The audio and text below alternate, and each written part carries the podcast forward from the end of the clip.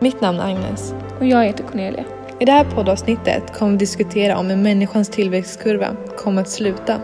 Ja, för kommer människans population att stabiliseras eller kommer människan drabbas av en krasch och dö ut? Du lyssnar på Människans öde.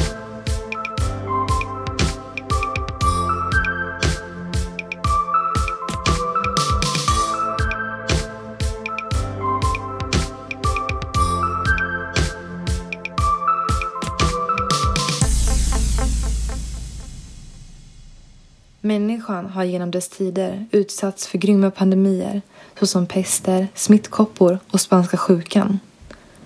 Det har gjort att populationen har minskat drastiskt men som sedan har ökat desto mer efteråt.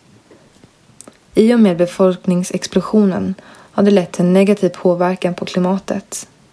Mer övergripande är i form av kolutsläpp som har börjat överstiga tröskelvärdet snabbare än ekosystemets förmåga att anpassa sig. Det gör att arter hotas och vi är en av dem. Augusti år nittonhundrafyrtiofem tog U S A ett beslut som skulle leda till att mer än hundratusen människor skulle mista sina liv. Och fler människor skulle också komma till skada.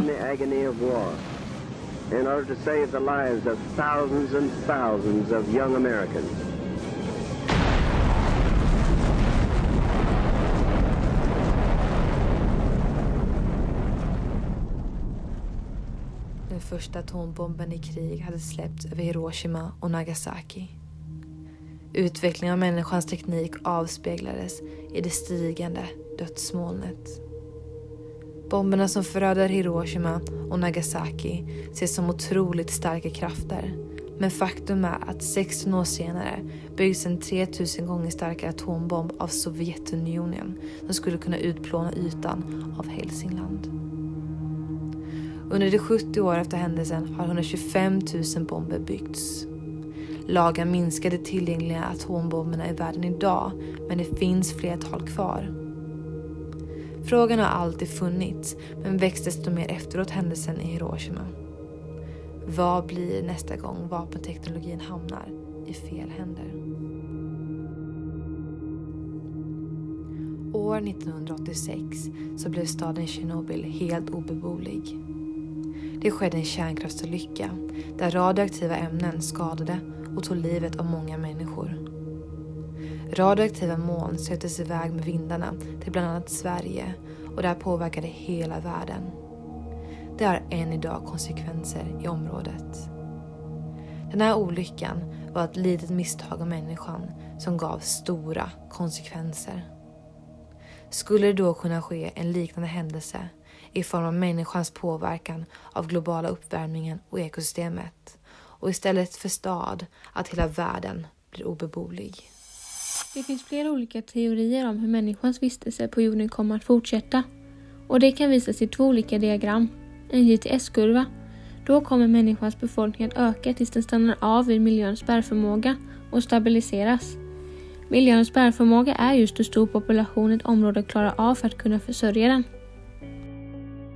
Sen har vi en J T-kraschkurva och då kommer människan att öka så pass mycket att det sker en krasch som leder till en artsdöd och i detta fall då människans död. Så hur kommer människans kurva att sluta?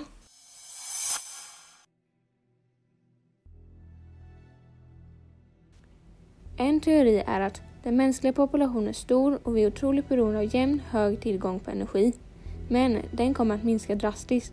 Och denna minskning i energi kommer leda till att matproduktionen minskar och det gör att populationen minskar.